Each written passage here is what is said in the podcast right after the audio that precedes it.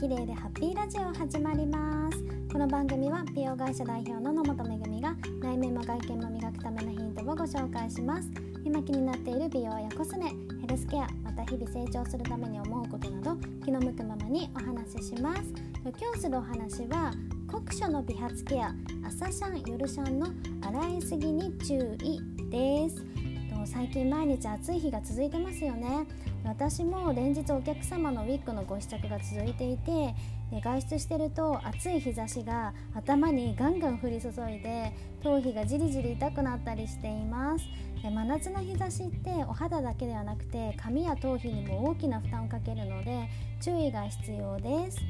えー、今この配信を聞いてくださっている方は朝シャン派でしょうか夜シャン派でしょうか。であと酷暑が続くと夜にもお風呂に入ってで寝てる間に汗をかくからまた朝にもお風呂に入ってシャンプーをするっていう方がいるかもしれません。ただ夏場って洗いすぎに注意が必要です。で髪を美しく保つためには朝シャンよりも夜シャンの方がいいと言われています。で理由はいくつかあるんですけれどもまず1つ目が1日分の空気中の塵やほこりのほこりの汚れとかミストやスプレーなどのスタイリング剤の汚れあと汗や皮脂などの汚れってその日に落とした方が頭皮と髪に負担がかからないんですね。で髪の毛って寝てる間に、まあ、成長してこう生えるとも言われているので髪の毛や頭皮の状態がねこう汚れてたりするとこううまくね髪の毛が生えていかなかったりっていうリスクもあるのでやっぱりあの1日それで過ごしたらその日の夜に落とすっていうのが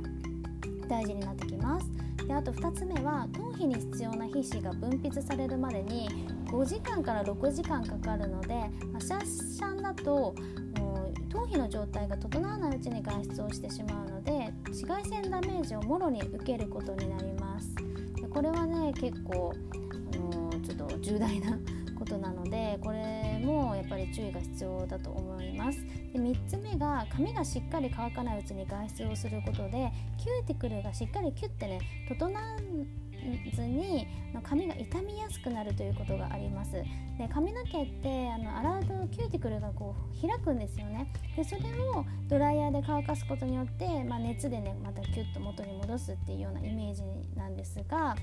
やはりね朝シャンプーで髪を洗ってしまうとしっかり根元まで乾かないうちにもうバタバタしてお仕事に出かけるようなことになったりとかどうせね外出て暑いから生乾きのまま行っちゃえとかねあのそういう風にしてしまいがちなんですよね。でそうするとどうしてもキューティクルがしっかりキュッとねならないまんまになってしまうのであの枝毛になったりとかあと切れやすくなったりとかそういうねあのリスクがあります。特に薄毛や白髪で悩まれてる方っていうのは絶対と言っていいほど夜に髪をシャンプーした方がいいですなのでどうしてもねあの寝癖が気になるからやっぱり朝入りたいわっていう方もいるかと思うんですけれども実はその寝癖になぜ夜シャンプーしてなぜ寝癖になるかっていうとちゃんとしっかり乾いてないので寝てる間に髪の毛がこう崩れて寝癖になって固まるっていうのが、まあ、ほとんどなんですよね。なのでしっかり芯まで乾かしてそれから寝れば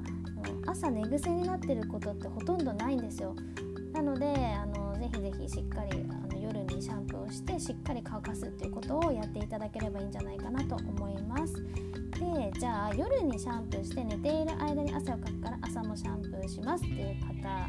ねあの最初冒頭にも言ったんですけどそういう方はもうこれもね注意が必要なんですよね。なぜかというと洗いすぎによってさらに頭皮に必要な皮脂が洗い流されてしまって乾燥を引き起こしたりバリア機能が弱まってかゆみや赤みを引き起こす可能性があります。で特に今酷暑で頭に汗をかきやすくなっています。で通常汗の pH は5.7から6.5程度に保たれていて弱酸性と言われているんですけれども真夏にたくさん汗をかくと汗の pH が上昇してアルカリ性に傾くんですね。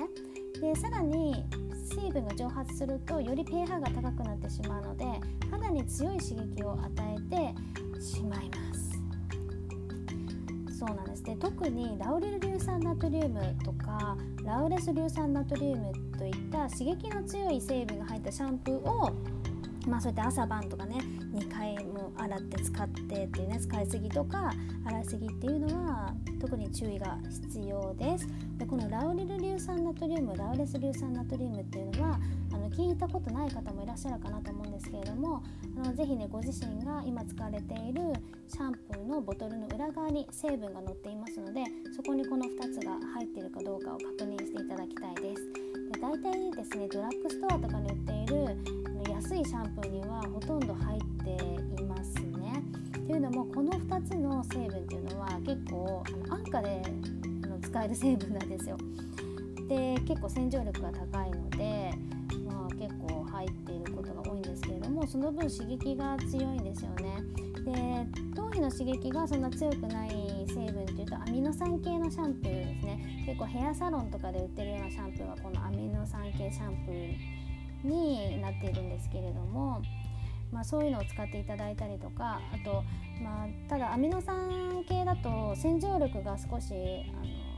こういうラウレル硫酸ナトリウムとかに比べると弱いので頭皮がどうしてもベタついてしまうという方は、まあ、3日に1回とかね、うん、ちょっといつもよりも回数を減らして使われるっていうのもいいと思います。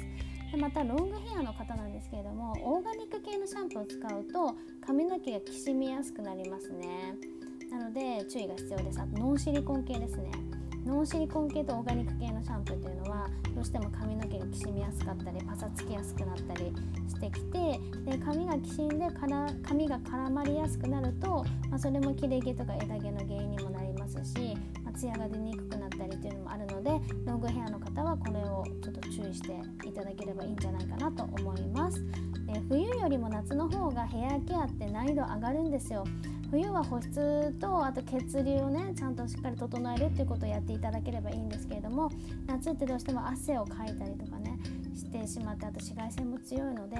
本当に冬に比べるとヘアケアというのは難しくなりますので、まあ、まずできるところから変えていただくだけでも、まあ、髪って変わっていくと思いますので是非やってみてください。はい、今日の配信は以上になります。参考になりましたら嬉しいです。じゃあまたね